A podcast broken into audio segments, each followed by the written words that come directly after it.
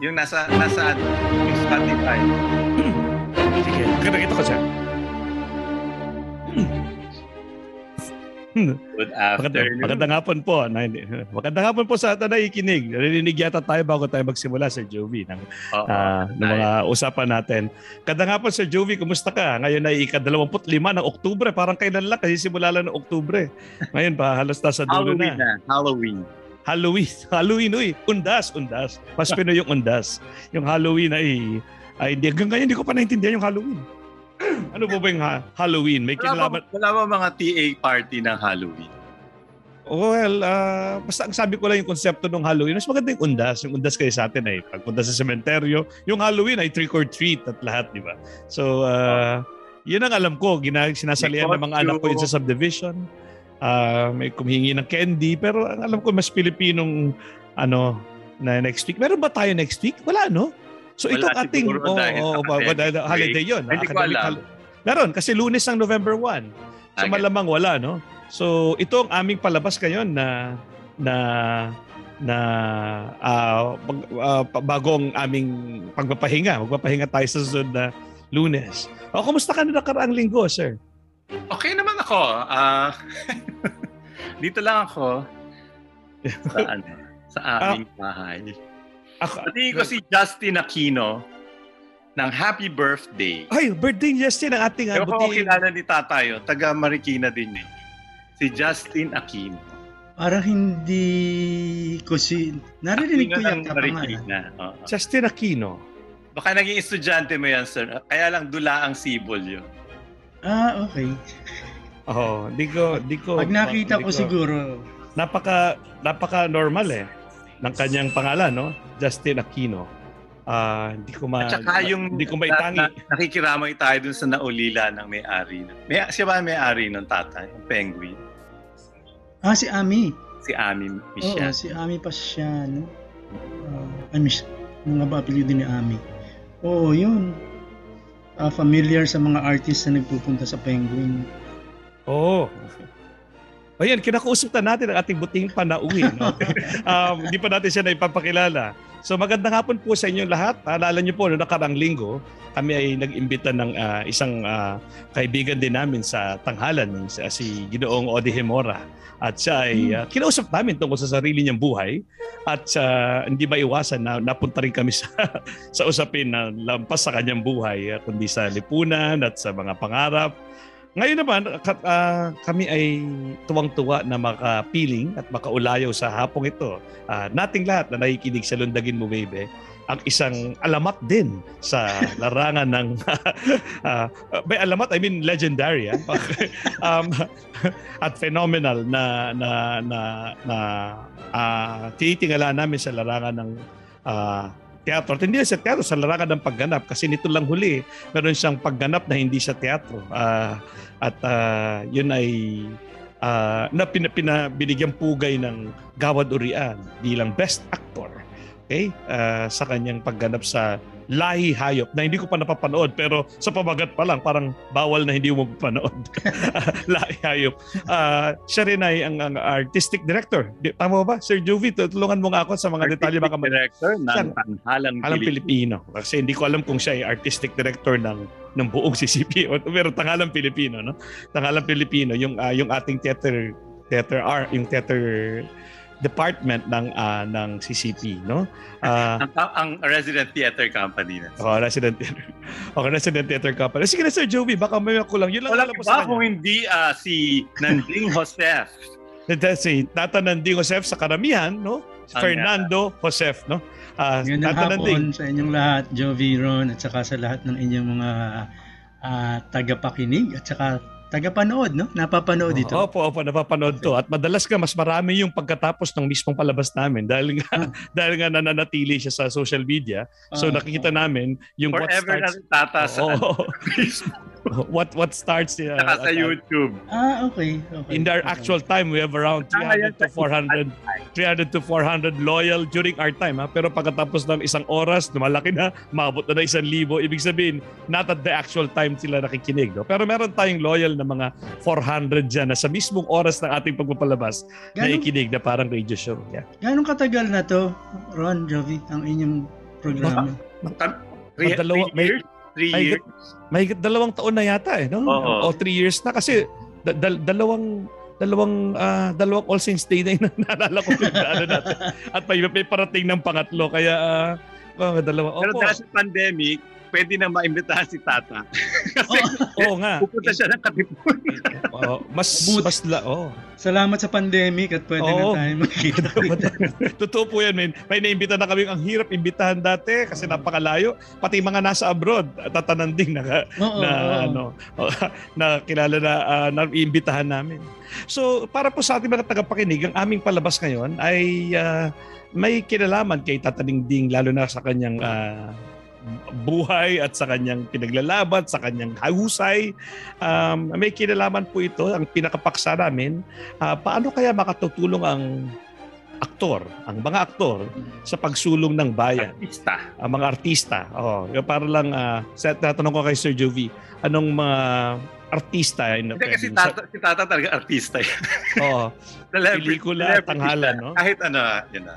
Yung pamagat natin ngayon ay sinadya nating kasi maraming salin ng acting sa Pilipino. So may pag-arte, may pagkilos, at yung kilos iba na yung may konotasyon din yun ng pagkilos to, at pagganap, fullness. So lahat yun ay definition ng pag-arte. Pero yun talaga ginamit natin pamagat because I think to this afternoon we will ask about the craft, we'll also ask about yung mga movements, mga pagkilos, at we will also ask about the self-actualization of actors o anong pinaka-ambag nila, kaya pagganap. So kaya pag-arte, pagkilos, pagganap, all are translations to Filipino of the word acting, at yun ay palagi ko pinaka-perfectong makakapagbigay sa atin ng kahit silip kasi napakaikli ng panahon natin ang ating panauhin ngayon. Maraming salamat ulit sa pagpapaunlak, Tatananding. Tatananding ang tawag naming lahat sa kanya.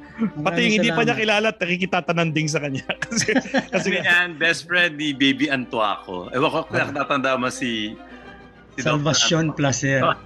Antua ko. Na zoologist. Kami ay magkasama sa Department of Zoology nung bata pa kami. Bakit po? Ano pong meron sa zoology? Yun po ba ay... yan ang ating college degree. Yan ang college degree niyo, sir. Amazing! Yan ang inaaral ni Tata Nanding. Nagturo ako sa UP ng 10 years ng zoology. Magdudoktor kayo, Tata? Oo, kaya lang halfway through my bachelor's degree ng zoology, medyo mababa na yung grades ko sa math, sa physics, sa chemistry. So you're humanities person pala kayo.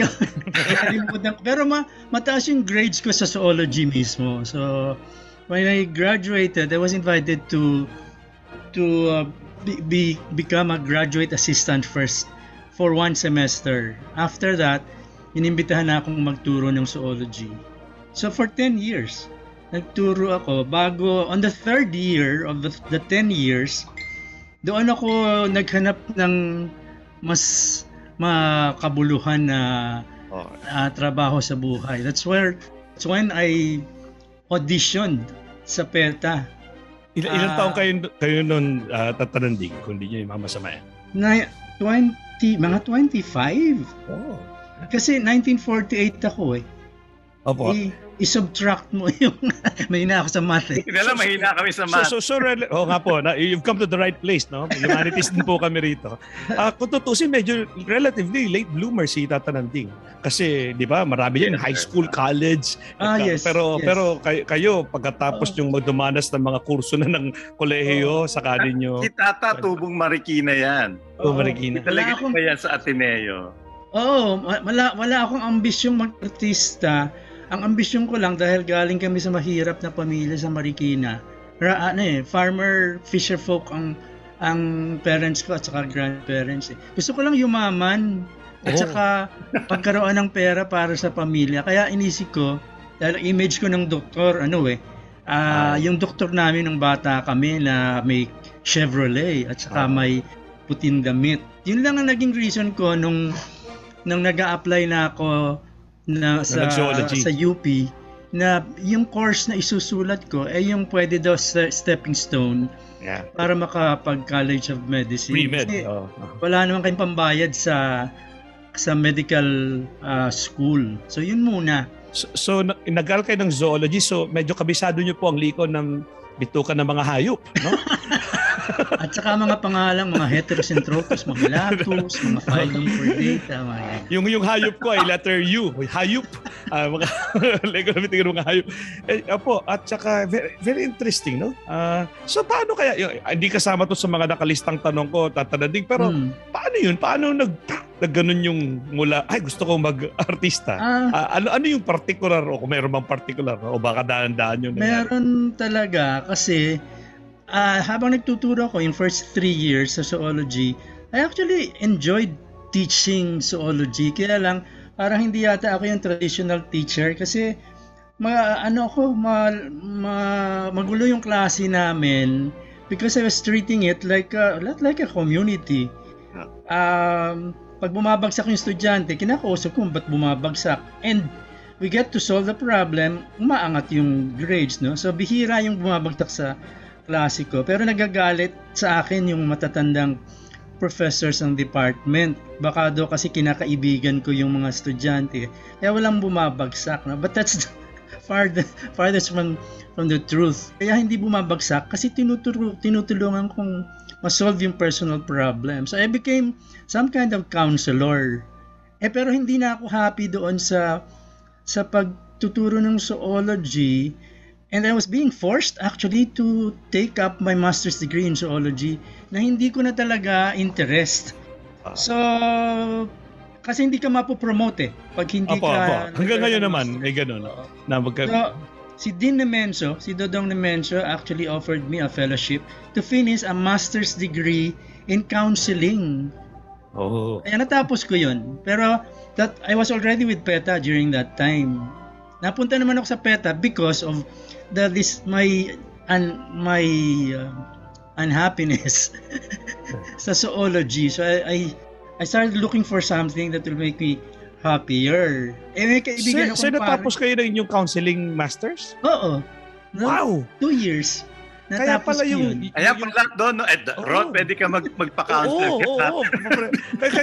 Yung katigasan ng zoology, tapos yung pagkabukas at pagka-accommodating ng counseling. Oo, pero alam nyo, kaya rin ako napunta sa psychology at sa counseling, yung formal education, dahil din sa PETA. Kasi yung workshops namin, acting in theater arts workshops namin sa communities, tsaka sa marginalized communities dito sa Metro Manila, ay napaka-psychological eh. Yung knowledge of self, knowledge of the community. Exactly. I was about to say, kaya pala tatananding, hindi pa uso ang salitang hugot. Ang acting ninyo ay parang saan humuhugot tong parang walang sinasabi, nakatingin lang, ang sakit, parang so kabisado pala niya yung pero ano yun, pinagagalingan ng mga tao. Ano yun, Ron? Later on, ko lang din na-discover yung connection at saka yung psychological principles na nagagamit ko. Kasi nung una, dahil galing ako sa mahirap, ang PETA productions during that time, during the Marcos period, tungkol talaga sa mahihirap. So it was very easy for me to internalize yung pain of being poor and being oppressed and having practically nothing on the table, no? So it was easy for me at kaya rin siguro maraming ibinigay sa aking mga papel tungkol sa aping manggagawa, aping magsasaka, aping pare, lahat ng api. Tata, anong dula yung pinag-auditionan mo? Primero. Nakakatawa yung aking first play na nag-audition ako. Ang title ay Labo-Labo. Labo-Labo? Parang si Smochek yata yun if I recall it well. Tungkol sa apat na magkakaibigan, ang role ko was a scientist. Okay. Kasi zoology. Hindi, pumasa ako, I don't think dahil magaling ako. magaling lang ako magsalita ng Tagalog. I think that was the only reason why I was accepted. Kasi nung nagre-rehearse na kami, hanggang sa mag-perform kami, ako mismo, hindi ako convinced na artista ako. I felt so bad. Yung director ko, sabi, nandiyan ano ko ba, para kang pose ng meral ko. Sino yung director, Tata? Si Jojo Purisima, who's now in Europe. Pero, yun ang simula. No? Dahil siguro sa Tagalog ko, binigyan ako ng scholarship ng PETA the following summer. So, doon ako na-train sa acting. Sila Lino Brocka ang nandun, si Loris Gillian, si Dandy Nadres. Doon ako na-train sa yung tinatawag ng yung Basic Integrated Theater Arts Workshop. Nahalo-halo yun lahat ng disciplines na nakasama sa theater. So, pinagdaanan. Yung bitaw? Yung bitaw ay sa PETA, di ba? Yes. Doon, na-introduce ako doon. At yung showcase at the end of the summer workshop, tungkol talaga sa mahihirap. So, out of the 5 showcases yata nun, parang dinivide kami into 5 groups eh. Dun sa 4 na groups, parang ako yung ginawang bida. Oh. Dahil aping magsasaka, aping basta, api-api. Tataranding, I'll take this opportunity. Matagal ko na kayong pinapanood from afar.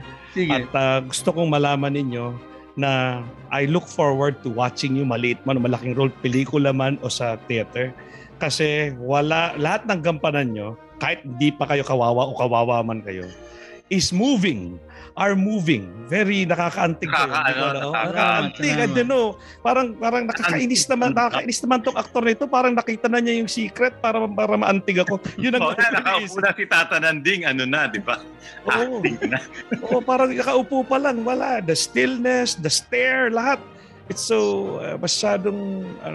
So yung PETA ever since meron ng socio-political... Yes. In fact, noong 72, yung founder, si Cecile Guidote Alvarez, left on self-exile. Kasama, sinundan yata niya yung asawa, si Senator Alvarez. Because sila Imelda and si Marcos were after them already. Tapos itunuloy yon ni Lino. 73 nagsimulang mag-reorganize ang PETA under Lino. Si Lino hindi pa masyadong politicized during that time. Parang nag-aano nga siya, nag-witch hunting yan eh. Sino ba dito ang nagpapasok ng masyadong political na mga issues dito sa company? Mag-ingat kayo ah. Binaril namatay si Ninoy. Yung next general meeting namin 83. Yung next general assembly namin, si Lino ang nagsalita, sabi, "We have to organize." Sabi namin, buluhan kami nila si Bigarucho. Sabi, late bloomer. Pero si Bigarucho, di ba lumalabas siya nun sa TV? Yes.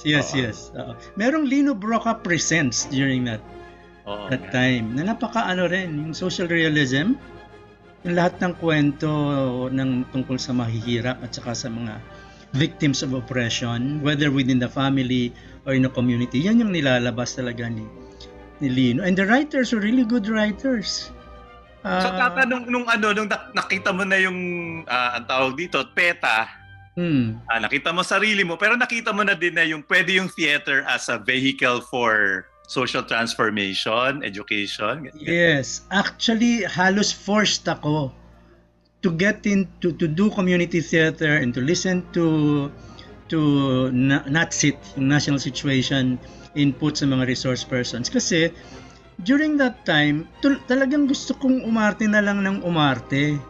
Kasi doon ako nag-enjoy ng gusto. Kaya lang, lagi akong pinapadala sa communities to conduct workshops. No? Parang may resistance pa ako because I wanted to be in all the productions ng PETA. Kasi yun nga yung gusto ko. Pero, eventually, I realized na yung actors na tinatrain ng PETA ay hindi para maging superstar. Kundi, actors with a sense of truth na researcher pa, tapos madaling internalize kung ano yung mga nakikita sa paligid, yung emotions and intentions ng mga members of the marginalized communities Ang pinaka high point ko ay nung padala ko sa Kalinga Apayao to study the life of Maclean Dulag, yung Kalinga chieftain who was killed by the military during the Marcos period. No? Doon ko na, ang dami kong realization. Sabi ko, ito pala ang dahilan talaga kung bakit ako, ganito yung training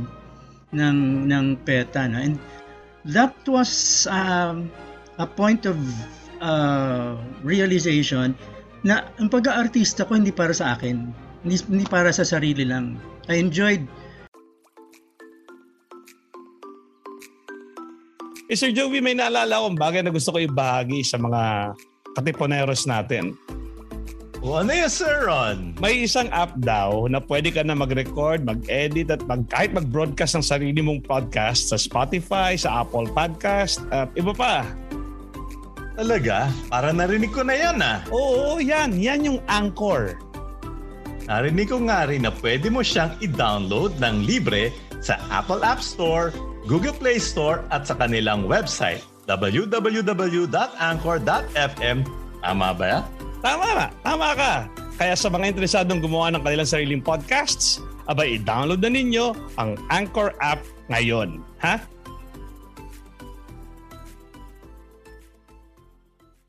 Yung applause, I enjoyed yung positive criticisms ng mga nanood. Pero ang dali kong yung empathy ba? Sa marginalized communities, parang napakadali sa akin because I came from the same social class. So simula noon na internalize ko na hindi lang yung emotions ng characters, kundi pati yung intention to help them overcome the culture of silence at develop yung culture of assertion. So, naiba yung ibig sabihin para sa akin ng pagiging actor. Hindi entertainer, hindi para lang sumikat at yumaman, kundi as educator. So, nagkaroon talaga ng bagong direksyon. Hanggang ngayon, okay. Yun yung sinusunod ko sa aking ginagawa sa ngayon. Ngayon ko lang narinig na i-articulate yan ng ganyang kalinaw. Tatananding, involved din ako sa PETA nitong mga huling taon, no? Since the 2012, 2010, medyo aktibo ako. Hindi man aktibo.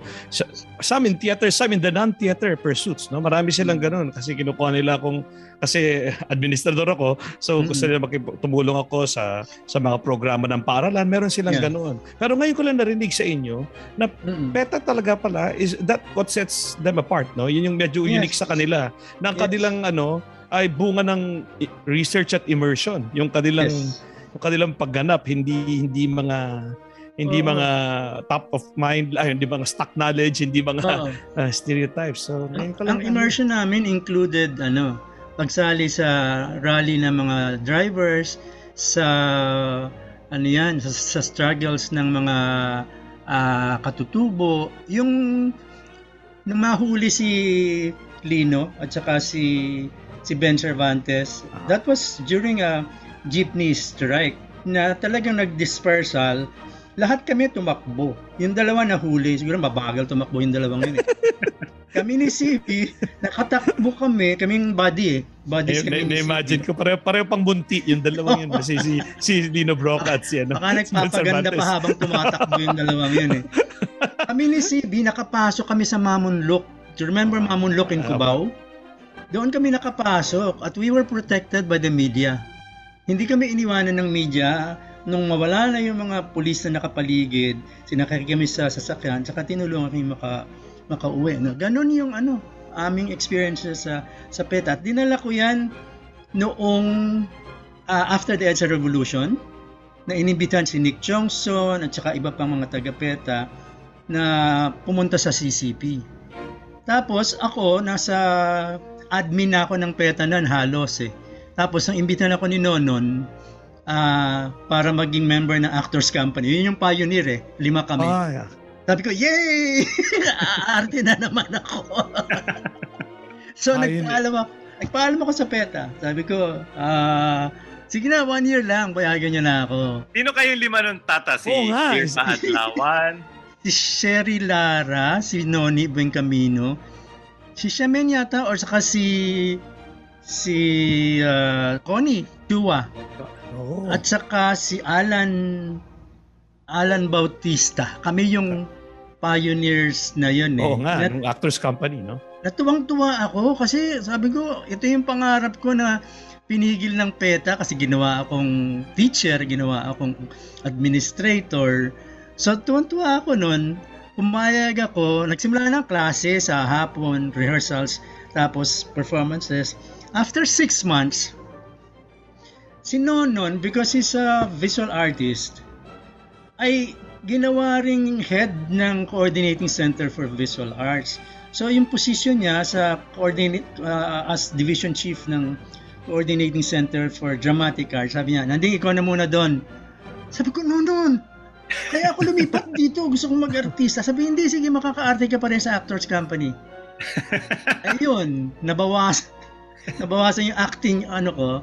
Pero doon nagsimula yung pagsalo ko at pagtutuloy ko nung ginawa naming community work sa PETA, because we had a huge network of community theater all over the country.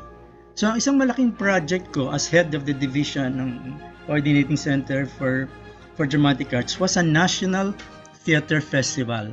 The first major CCP National Theater Festival, ang tinawag namin unang tagpo. That was very successful. Na parang para sa akin, application ko nung natutunan ko sa PETA yun eh. Sunod-sunod na yan. After 6 years, pinadala ako sa PHSA as executive director. So ganun din, inintroduce ko yung kung ano yung pananaw na dapat sa artist, ha? Hindi na lang ito theater arts. Yeah. Ballet dancers, PHSA, musicians, PHSA, lahat na yun.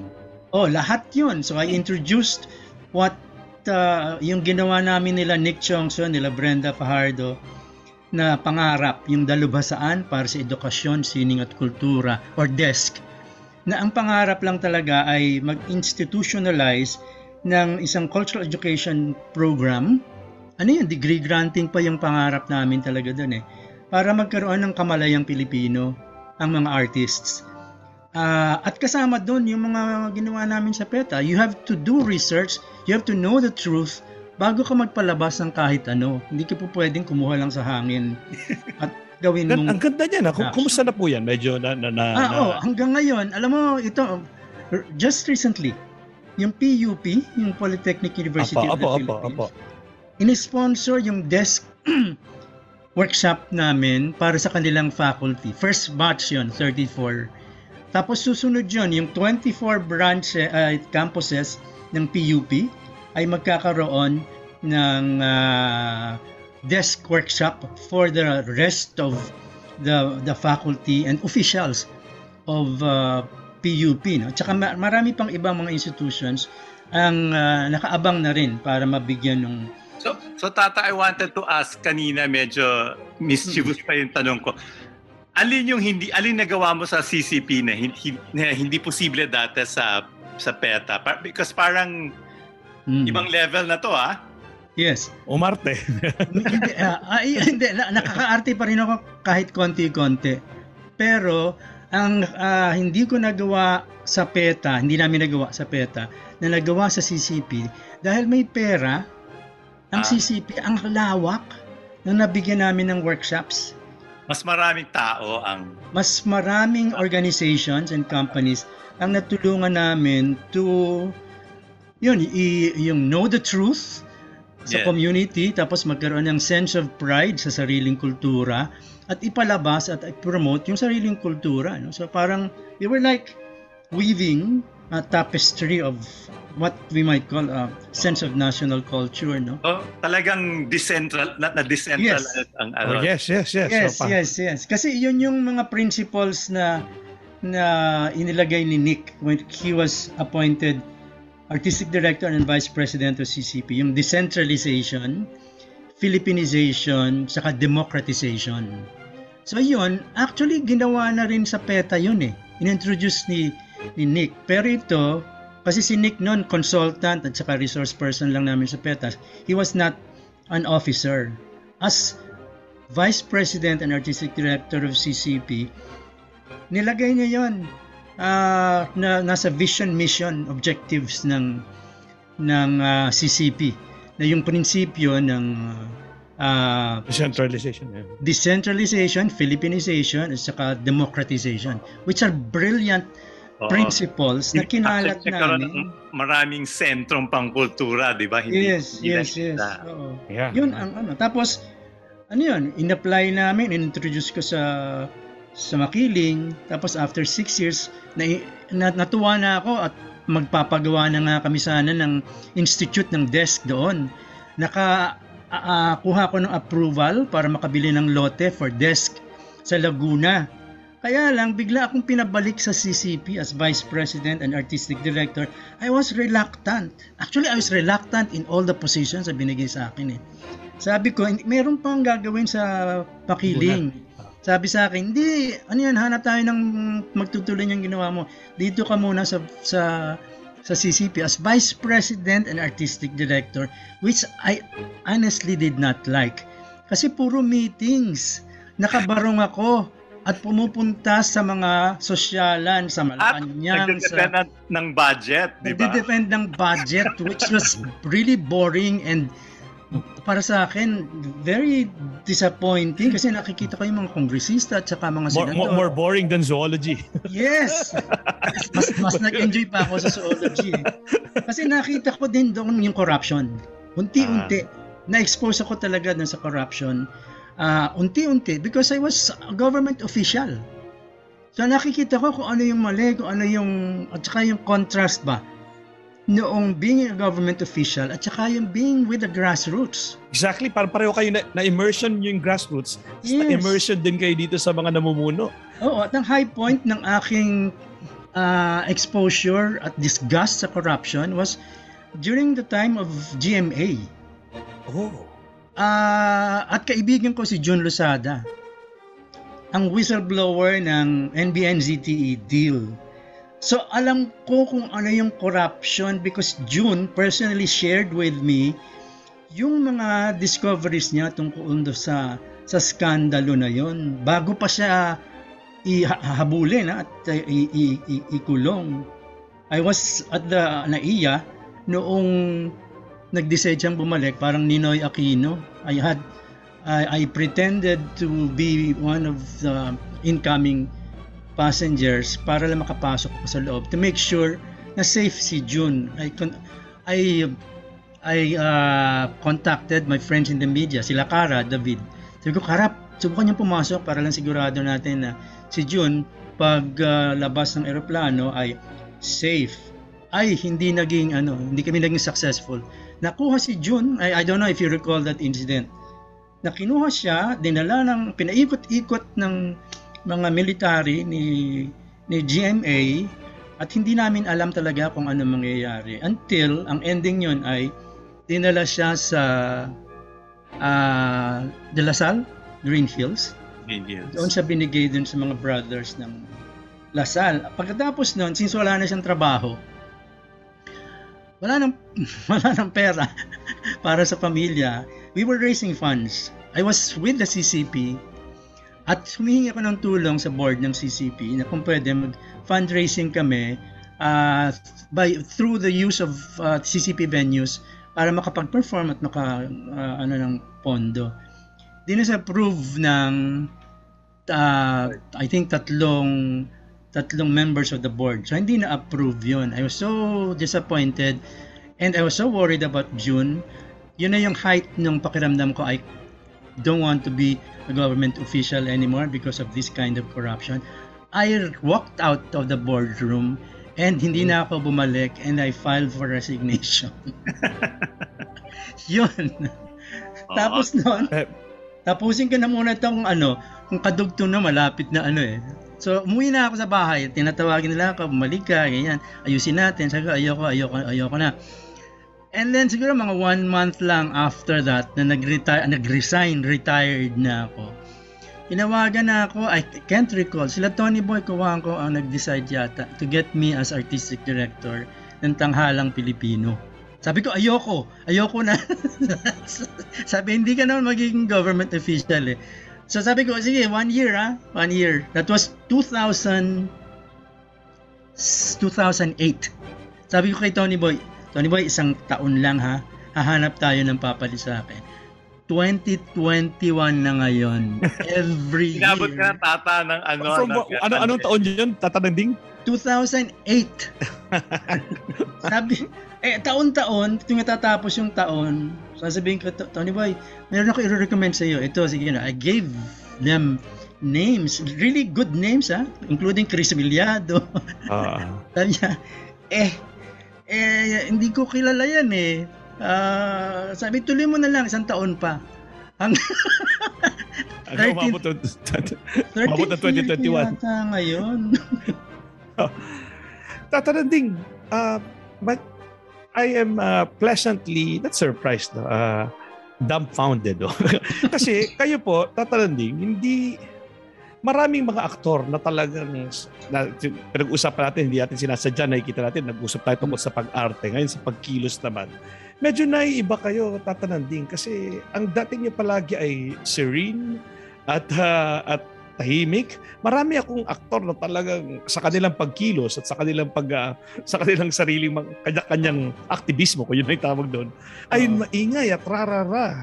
At ngayon ko lang na nandun din pala si Tata Nanding. Siguro training niyo sa PETA na doon tayo ganitong pagkilos diyan, dapat grassroots. So hindi ko alam. Paano po ba? Baka mamaya may matutuhan kami. Kami naghahanap ng paraan para maki-isa at makikilos. Parang ibang-iba yung formula ninyo kumpara sa iba na talagang maingay at nakikipagbulyawan at hindi rin masama ha. Kaya sabi ko lang, it's very refreshing for to see somebody who proceeded like the way you did. Kumusta po? Ano po bang... Ako kasi while I admire my friends who would go out in the streets and do their yung kanilang taas kamao, etc. I never was deeply in the underground. Maraming nag-iimbita pero hindi ako makasagot talaga eh. Una, medyo malakas yung spirituality ko, and pag nalalaman ko yung tungkol sa armed revolution, parang hindi ko makayakap. Pero muntik na before the EDSA revolution, sabi ko, kung wala na yata magagawa, yun na lang siguro yung susunod, no? But I've always been more like an educator than anong tawag doon? Activist. Revolutionary. Activist and market educator eh, pero more... kasi parang para sa akin, mas effective yung pumunta ka at makipag-usap, makinig ka sa mga tao at pakinggan ka rin nila pero walang pilitan. Ayoko nang kasi may experience ako sa lolo ko na masungit, saka diktador. I knew that it's not a good feeling na dinidiktahan ka. Mas gusto ko yung critical thinking, which was what I learned from PETA also. Pag-usapan nyo, get somebody to talk about issues, tapos pag-usapan nyo, good and bad. Pagkatapos nun, pag makikipag-usap ka sa iba, ganun din, ipakita mo kung ano yung alam mo, magtanong ka kung ano yung nangyari sa kanila, pag-usapan, and then make them decide for themselves kung ano yung pwedeng gawin, no? At sa experience ko, napaka-effective. Yung making them, ito na yata yung essence ng empowerment eh. Apo, gusto kong sabihin to kanina, nakalimutan ko lang nung kinikwento ninyo na nung nagtuturo kayo, medyo iba yung style ninyo, na parang medyo yung klase ninyo, yung medyo organic yung kaguluhan at kausap nyo. Gusto kong, tas lumabas kayo kasi parang medyo ibang, yun po ngayon, kami educators kami pareho ni Jovi ngayon sa school mismo. Yun na po ang uso ngayon. Yun na po ang hinahanap ng pedagogy ngayon. yung pinipintasan nilang ginagawa niyo noon. Yun na, that's the way to go now. To let them, to listen to them, to let them be. Yeah. And yes, tama ka. 70s pa, hindi ko naman pinag-aralan yan. I was really democratic sa loob ng classroom. Hindi ako terror. Kahit na kahit na yung terror ay napaka-familiar na label for many UP professors. Ako naman, wala akong experience sa mga naging professors ko sa UP, but maybe all because of my experiences in the family, especially with my grandfather, ayoko talaga nung pakiramdam na tinatakot ka, minumura ka. Kaya ayoko sa nagmumura. Hindi ako boboto sa nagmumura eh.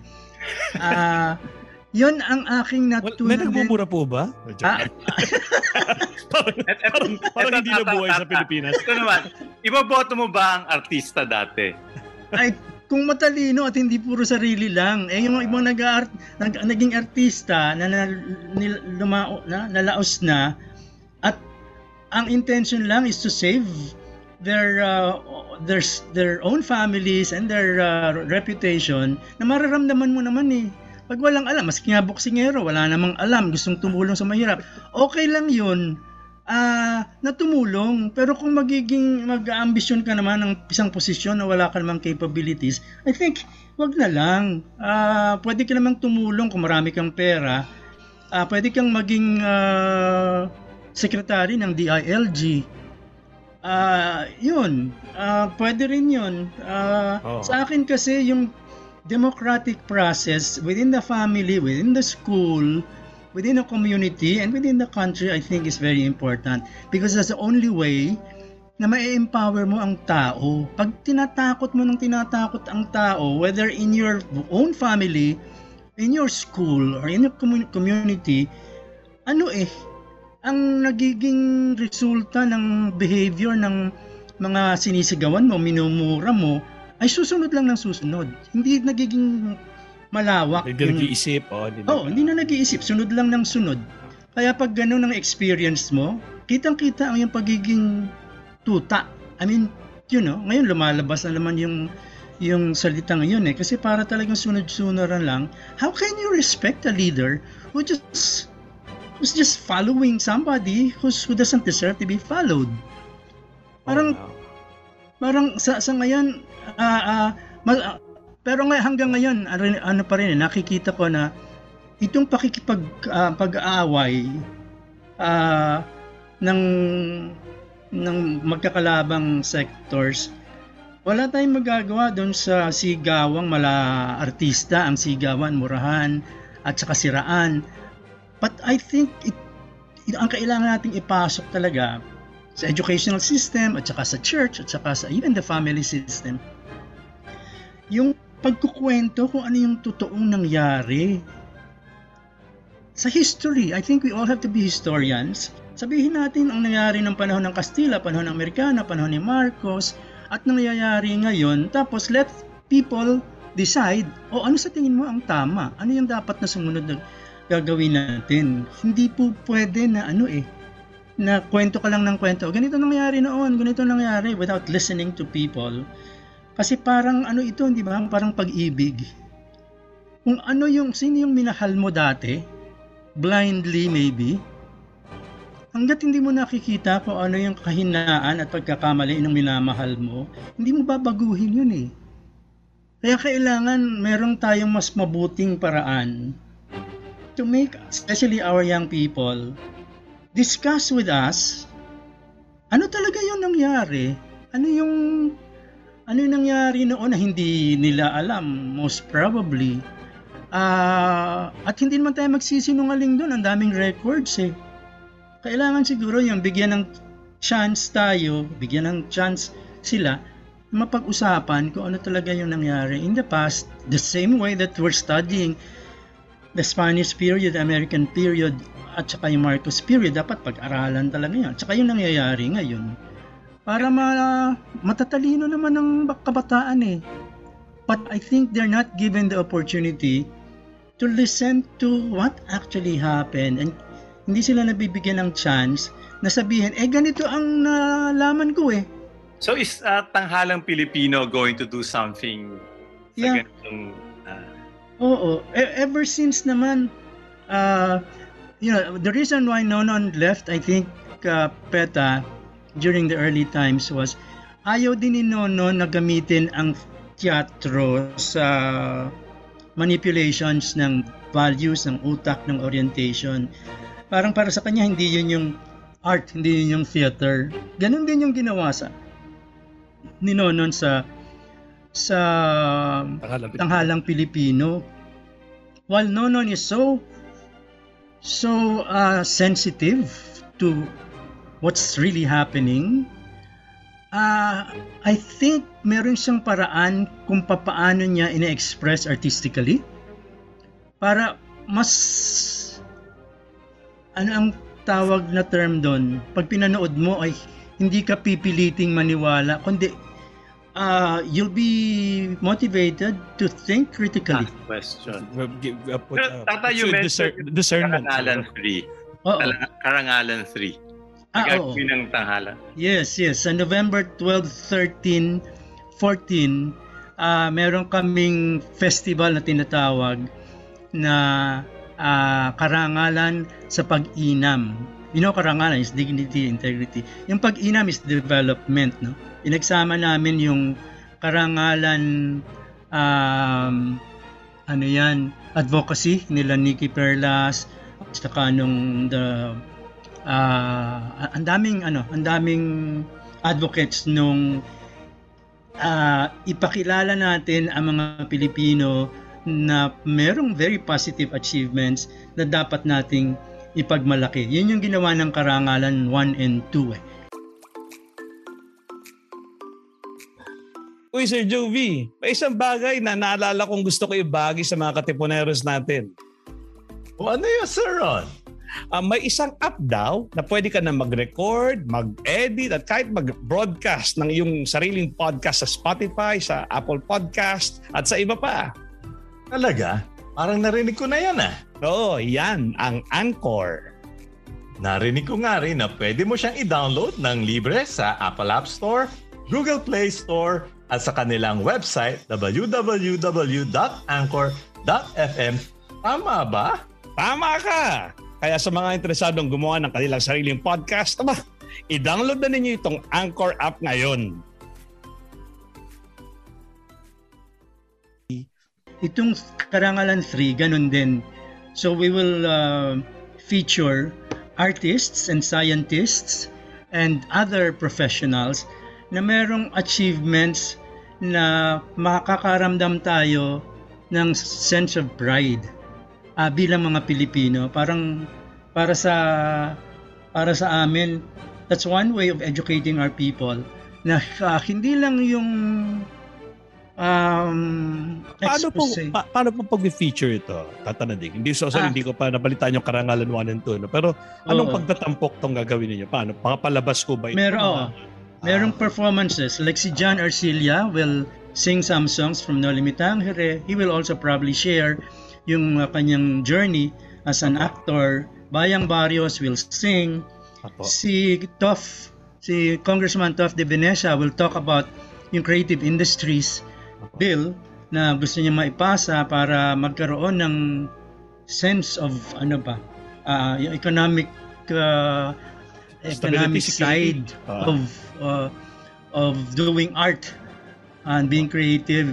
Ay paano talaga yun magagawa ng paraan. Pag naging batas yun, I think maganda ang magiging benefits ng mga artists and cultural workers doon sa bill na yun na sana maging batas. Meron pa mga environmentalists na, for example, a good friend of mine, si Dr. Mike Fortes, who initiated a coastal area protection ng Boracay. Meron siyang ginawang research at saka program empowering the community members ng Boracay. Kaya nare-restore yung natural environment doon sa coastal areas ng Boracay, and he plans to do that sa Puerto Galera. Doon magpa-partner kami because nag-field zoology ako sa Puerto Galera in my younger years, no? Kasi si Mike, full circle ka na, tatananding. So zoology din palang pag gagamit mo, babalikan, no? Kasi kailangan, sabi ni Mike, yung programang ginagawa niya for the environment ay napakaganda ng resulta pero hindi nalalaman ng mga tao. And he feels and he thinks that the artists can help him and his team promote kung ano yung mga importanteng maipaalam sa mga tao kung bakit kailangang alagaan ang coastal areas natin. So, examples lang yan ng mga resource persons. Opo, based on these examples, tanawin ko na kayo bago tayo tuluyang maubusan ng isang oras natin na napakaikli. Tawin ako ang iyong bisita ay si Tata Nanding. Narinig namin itong karangalan, itong coastal preservation na ginagawa natin. Pero in general, Tata Nanding, ikayo mismo, kasi hindi naman kayo Tata Nanding for nothing. Talagang we look up to you as Tata Nanding. Anong mga... Ano ba in general o in summation, anong mga pangarap niyo, anong mga dalangin talaga ninyo? Itong mga ikinikilos ninyo ngayon, anong gusto niyong puntahan o tumbukin? Oo.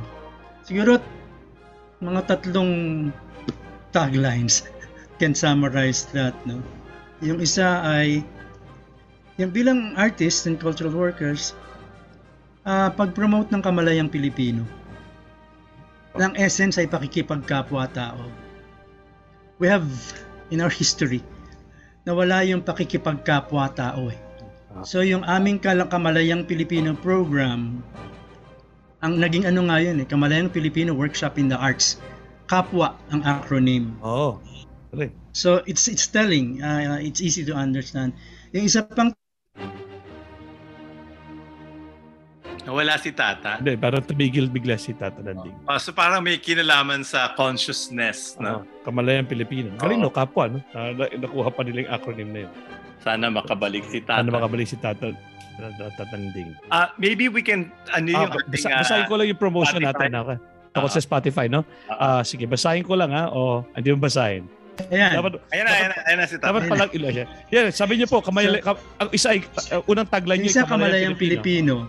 Yung isa ay Utak, Puso, Bayan, which is also self-explanatory. Utak, ibig sabihin, kailangan maging critical thinker. Puso is kailangan may pagmamahal ka sa kapwa mo, sa bayan, sa kultura. Yung last, ito, recently ko lang nakuha. And we got it from a partner from the Rizal Academy for Leadership and Innovation or TRAIL. Yung summary ng kung anong advocacy namin na dapat tuluyan ay ecosystem to ecosystem to ecosystem or ecosystem. And yung ecosystem includes not only the natural environment, but the humanity ecosystem, napakalaganap niyan sa mga aktor. Oo. Ecosystem. Totoo yan. Among actors, ang hirap maghanap ng humble. Laging ang ego ang pinakamalaki. Yeah, kaya yung natutunan ko yung sa PETA from Lino and the rest of the PETA people. Kahit na gaano ka kasikat, hindi dapat lumaki yung ulo mo. In fact, mas dapat kang maging mababa ang loob. Kasi pag hindi mababa ang loob mo, wala. Puro sarili mo lang ang iyong aasikasuhin. Hindi mo aasikasuhin yung kapwa-tao mo. So yun. Kahit sa philosophy, may ganun eh. May anthropocentric na wave ng philosophers, ang modern. Tapos kalaunan, naging ako ay bahagi lang ng isang malaking tapestry at hindi ko kailangan angkinin to. Ganun naman ang mga contemporary at mga susunod. So, Tata Nanding, hindi ko alam kung gusto niyo sagutin itong tanong na ito, no? So, para sa inyo, ano ba itong parating na election? How crucial is this? Para lang ma-appreciate. Pero Tata, yung bang karangalan 3 is part of voters' education or that's separate? Iba pa? Meron. Kasama rin doon yun. Pag-uusapan pa rin. Yung hindi ito basta mangangampanya sa isang kandidato lang. Pag-uusapan ano yung nakaraan, ano yung nangyayari ngayon, at ano yung mas magandang patutunguhan. Meron akong personal na gustong iboto. Kampanya. Pero kung tatanungin ako, sasabihin ko yun. Pero hindi ko pwedeng gamitin yung karangalan. Maigi yung diskurso, no? Nung yes. Issue, mga yes. kamalayan na gusto nating mangyari. Oo. So, yun know, kasi yun naman maganda, di ba? Whether, wherever you are, in your family or in your school or any meeting, for example, hindi po pwedeng sarili mo lang nakagustuhan yung i-present mo at pipilitin mo maniwala sa yung mga tao. I think you have to present something that you believe in passionately, pero kailangan makinig ka rin dun sa iba. At bigyan mo rin sila ng respeto sa kanilang pinaniniwalaan na may pinanggalingan din yun eh. Yung sarili silang pinaghuhugutan, the same way na meron tayong sariling pinaghuhugutan. I think yun yung pinaka-importante sigurong pagbabago eh. Parang kailangang ang enlightenment ay mangyari sa pakikipag-usap. Dapat yata si Tata Nanding co-anchor natin dito. Yan po talaga ang esensya ng Lundagin Mo Beybeh. Yung pag-usapan, pag-aanin ng mabibigat at pabigatin. Kailangan ang CCP, meron sila sarili nilang Lundagin Mo Beybeh. Oo, parang gano'n. Si Tata Nanding ang host. Alam nyo, ano yan, sana mangyari na. Kasi meron kami ngayong kontrata. We just signed an agreement with DZRH. Okay, yung Manila Broadcasting Corporation for a project that will begin in December hanggang sa June. Pero specific to doon sa mga natapos naming mga projects. No? But in our last meeting, yung Vice President ng MBC mismo ang nagsabi na, Tatandring, meron pa tayong bagong project ha. Sabi niya, baka November natin pag-uusapan yon. And hindi ko muna sasabihin ka ng detalye until kailangan nang pumasok sa radyo, di ba? Kasi ang radyo ngayon nasa internet eh. Kaya So tatanungin din yung tanong ko kanina. Siguro may idudugtong na rin ako isa pang tanong para masagot ng kahit sabay na. Una, what? Hindi ho ah. What will you vote for? At saka ano ba itong election na parating? How crucial is this? So maybe in one answer. So tumbukin niyo na yung dalawang tanong kong yan, tatanungin. What will you vote for and how crucial or what is this election, this May 2022 election? Sa akin talagang palagay ko, karamihan naman ng mga tao, nakikita na ako ang naging problema natin. Hindi lang sa pandemic, kundi sa general situation na nangyari. Nakita natin talaga na kulang tayo talaga sa leaders na merong dignidad, may integridad at merong dalisay na pagmamahal sa bayan, sa kultura at saka sa kapwa na ipagmamalaki mo ang mga leaders na yan. In the same way na pagmamalaki natin ang ating sarili. So ako sa tingin ko,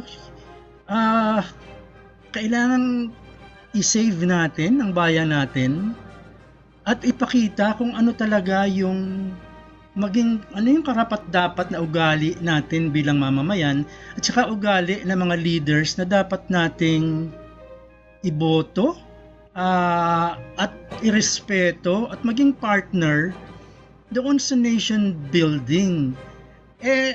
Kitang-kita naman natin siguro ngayon, parang bilang na bilang kung sino yung pwede mong igalang at pwede mong sabihin siya ang gusto kong maging. Siya ang igagalang ng mga anak ko, ng magiging apo ko. Siya ang pwede kong ipagmalaki sa international community na namumuno sa ating bansa, sa itsura pa lang, sa pagsasalita, sa pakikipagkapwa-tao, hindi lang dito sa Pilipinas, kundi sa ibang mamayan ng ibang bansa. Yung pakiramdam mo, ipagmamalaki mo. Kasi pag nagsalita, alam mo na sincere, may sense of truth, merong compassion, merong respeto sa kapwa. At yun nakikita ko na parang eto na padaplis ng konti. Ang mga nanay ang merong ganong ugali. Oo nga po. Mapagmahal sa anak. At tinuturuan ng kabutihan ang anak. At sila ang nagsasabi, anak, huwag mong gawin sana yan, huwag kang magsalita ng ganyan. At sila yung, dahil 9 na buwan na nasa tiyan nila yung anak, sila yung may pakiramdam talaga kung paano dapat alagaan ang anak lalo na kung dumami. Kung bayan na yung pag-aalagaan niya, irerespeto mo ang isang nanay na talagang nagmamahal sa ano, sa buong bayan. At ayoko rin namang sabihin pag-awayin na o pagalitan or itapon, murahin yung mga hindi magagaling. Magbago na lang sila kung kaya pang magbago. Pero sa ngayon, palagay ko, more than anything else or anyone else, we need somebody we can be proud of. Somebody who we think can unite the country. At sa palagay ko, meron namang ganong klaseng tao na pwede nating ilagay sa posisyon. At sana gayahin din siya ng marami pang ibang magkakandidato. Pag pinapakinggan ko yung ibang kandidato, questionable para sa akin ang mga sinasabi, mga motherhood statements. Parang hindi nga bagay na gamitin motherhood kasi pag motherhood iba, pero ibang ibig sabihin ito nang bobola na, nagsisinungaling pa. Voice on the hood statement sila. So yun siguro ang aking nakikita na sana mangyari sa darating na national elections, kasi kung hindi, kawawa tayo kung hindi magigising at matatauhan ang mga botante at maniniwala lang sila doon sa mga may namimigay na daw ng pera. I don't know kung fake news ito, namimigay ng pera para masigurado na iboboto sila. Okay lang, tanggapin yung pera. Pera natin yan eh. Tanggapin nyo. Pero wag nyo iboboto yung nagbabribe sa inyo kasi hindi maganda yun. Yeah. Yan. Tapos na po yung ating oras, pero kung meron kayong huling mensahe, liban sa lahat ng mensahe, bukod sa mga nasabi nyo na, kung kanino man, para sa ano. Kasali doon sa Karangalan 3. Sa internet. Merong registration. I'll send you the ano. Papadala ko sa messenger niyong dalawa. Gusto ko rin banggitin na bumabati si Erwin Sandoval, si Daisy Marasigan. Sabi sa akin, Tatang! Nakalagay dito sa message na si Miss Ferrazon Lapak, Lodi Nanding Josef, Carmelita de la Cruz, Gumugda, congrats, Katipuneros, o kung ano man. At maraming salamat sa inyong pakikinig sa aming programa. So, yun po. Tataranding, baka mayroon kayong huli pang mga gustong simutin na gusto pang sabihin sa mga nakikinig natin o kung anumang particular na grupo gusto niyong kausapin sa pamagitan ng programa natin? Siguro, yung sa title ng inyong ang aktor kung paano makakatulong sa pagsulong ng bayan. Apo. Siguro baka dapat linawin natin ang definition ng pagiging aktor. Dapat yung aktor ay hindi lang gustong palakpakan. Kailangan maging educator ka rin, kailangan maging compassionate ka, kailangan historian ka, kailangan sociologist ka, kailangan psychologist ka. Parang isang mabuting tao. Parang yun yung aming sinusunod ngayon sa Tanghalang Pilipino eh. Ang isang aktor ay isang mabuting tao. At sana yun ay maramdaman natin, internalize natin na baka makatulong sa ating gawain para sa ating bayan. So hindi lang siya para palakpakan. Nakaka-goosebumps yung sinabi nyo, Tatananding. Kumbaga, ginawa namin yung pamagat namin ng wala pang laman at kayo naglaman, no? Pag-arte, pag-aktor ng pag-arte, pagkilos, tapos pagganap. Baka nga mamaya hindi lang to pag-arte na pinapalakpakan, kundi pagkilos din para may gawin at pagganap to make things full, no? to make things fully. Maraming salamat po. Pero bago lahat, may pinapabasa sa atin ang ating Radyo Katipunan. Basahin ko lang na mabilis, no? In the latest edition of its Ignatian Year Talk Series, Radyo Katipunan 87.9 FM welcomes multi-awarded book author and educator Michael de los Reyes this coming October 30, 2021, Friday at 8 p.m. Streaming live via the social media pages of Radyo Katipunan, facebook.com/Radyo Katipunan, and Jescom, facebook.com/JescomPH/ The MA in Theological Studies graduate from Ateneo de Manila will be presenting his newest book entitled Place Me With Your Son, The Jesuits and Filipino Marian Devotions, a literary tribute testifying to the Marian legacy of the Society of Jesus. This webinar is absolutely free, all caps free. Ah. So mark your calendars, please. Okay? October 29. October 29. So mapapakinggan nyo na rin po. Mapapakinggan nyo na rin po ang inyong mga paboritong pilosopo kami yan. Hindi lang sa radyo at sa Facebook at YouTube, kundi pati na rin sa podcasts. Subscribe na po sa ating Lundagin Mo Beybeh podcast at pakinggan ng ilang mga piling episodes ng ating mga philosophical na kwento. Ay, philosophical daw. Available na sa Spotify, Apple at Google Podcasts at sa iba pang mga podcast platforms worldwide. Hatid sa atin ng Anchor.fm.